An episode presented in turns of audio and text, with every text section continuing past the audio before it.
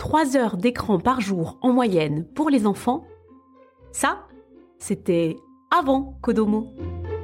Kodomo, le podcast pour les enfants. Kodomo, écoutez nos histoires.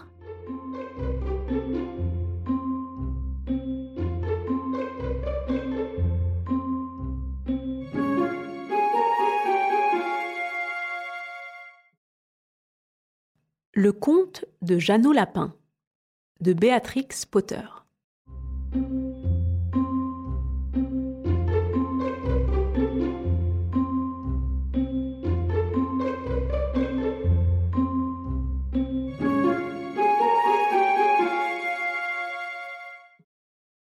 Un matin, un petit lapin s'arrêta sur le bord de la route. Il dressa ses oreilles et écouta venir le trot-trot d'un cheval.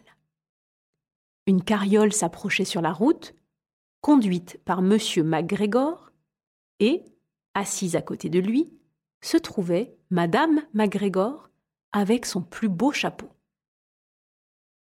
Dès qu'ils furent passés, le petit Jeannot lapin se glissa sur la route et s'en alla en gambadant, en sautant et en sautillant pour aller voir sa famille qui vivait dans le bois à l'arrière du jardin de M. MacGregor. Ce bois était plein de terriers, et dans le plus soigné, le plus sablonneux d'entre eux, vivait la tante de Jeannot et ses cousins. Flopsy, Mopsy, Cottontail et Pierre. La vieille Madame Lapin était veuve. Elle gagnait sa vie en tricotant des gants en laine de lapin et des mitaines. J'en ai acheté une paire une fois dans un bazar. Elle vendait également des herbes, du thé au romarin et du tabac pour lapin. Nous appelons ça de la lavande.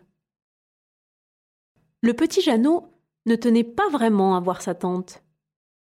Il fit le tour du vieux sapin et faillit tomber sur son cousin Pierre. Pierre était assis tout seul. Il n'avait pas l'air en forme et était couvert d'un mouchoir en coton rouge.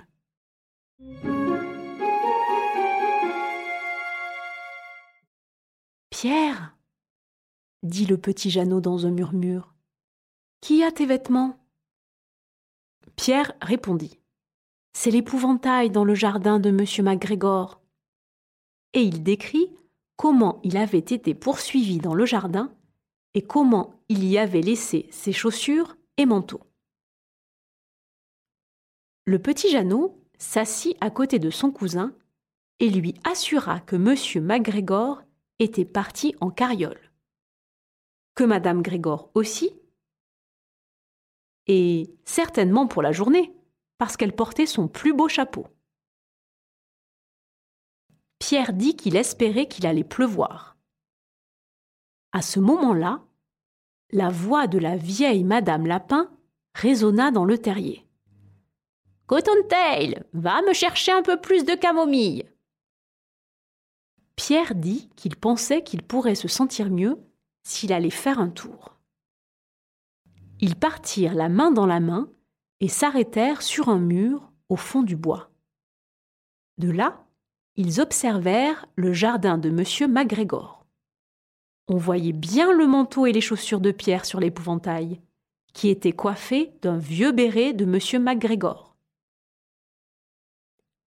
Le petit Jeannot dit On va abîmer nos vêtements si on essaye de passer sous la barrière. La meilleure solution est de descendre par un poirier. Pierre tomba la tête la première, mais ne se fit pas mal.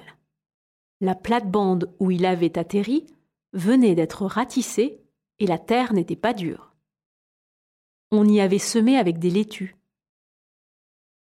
Ils laissèrent bon nombre de petites empreintes partout dans la plate-bande, surtout le petit Jeannot qui portait des sabots.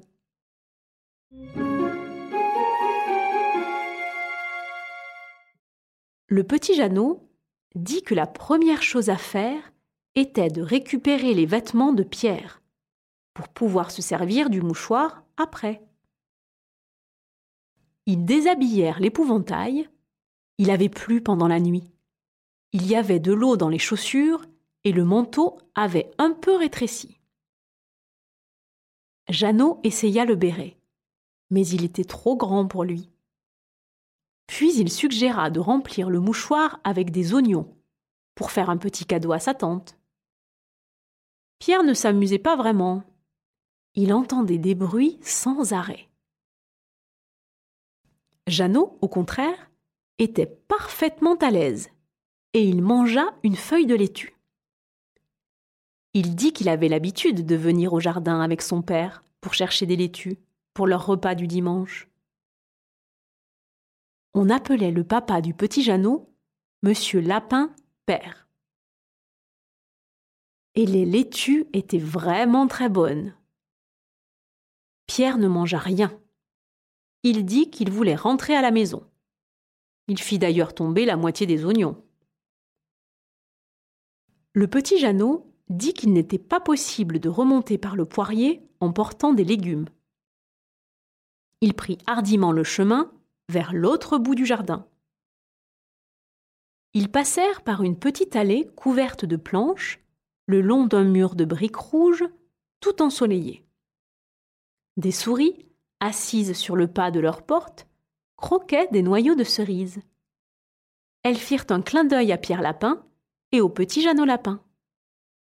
À ce moment-là, Pierre lâcha le mouchoir encore une fois.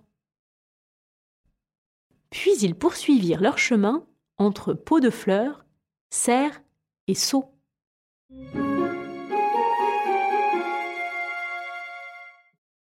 Pierre entendit à nouveau des bruits et ouvrit les yeux grands comme des soucoupes. Il s'arrêta net, un pas ou deux devant son cousin. Voici ce que nos petits lapins virent au détour du chemin. Le petit Jeannot jeta un coup d'œil et puis se réfugia en moins d'une seconde, avec Pierre et les oignons, sous un grand panier. Le chat se leva et s'étira, puis vint renifler le panier. Peut-être qu'il aimait l'odeur des oignons, mais quoi qu'il en soit, il s'assit sur le panier et il resta assis là pendant cinq heures. Je ne peux pas vous dessiner Pierre et Jeannot sous le panier, car il y faisait bien sombre, et parce que l'odeur des oignons était terrible. Ça en faisait pleurer Pierre Lapin et le petit Jeannot. Le soleil descendit derrière le bois, et il se fit tard dans l'après-midi. Mais le chat resta assis sur le panier. Enfin, il y eut un crissement et quelques bouts de ciment tombèrent du mur. Le chat leva les yeux et vit Monsieur Lapin-Père qui se pavanait en haut du mur de la terrasse supérieure. Il fumait une pipe de tabac à lapin et tenait une badine à la main. Il était à la recherche de son fils. Monsieur Lapin-Père était sans état d'âme en ce qui concernait les chats.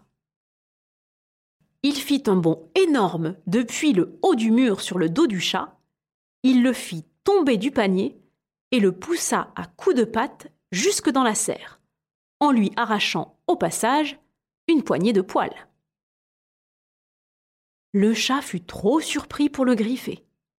Quand Monsieur Lapin-Père eut chassé le chat dans la serre, il en verrouilla la porte. Puis il revint au panier et sortit son fils Jeannot par les oreilles et le fouetta avec sa badine. Puis il sortit son neveu Pierre. Il prit alors le mouchoir qui contenait les oignons et sortit calmement du jardin.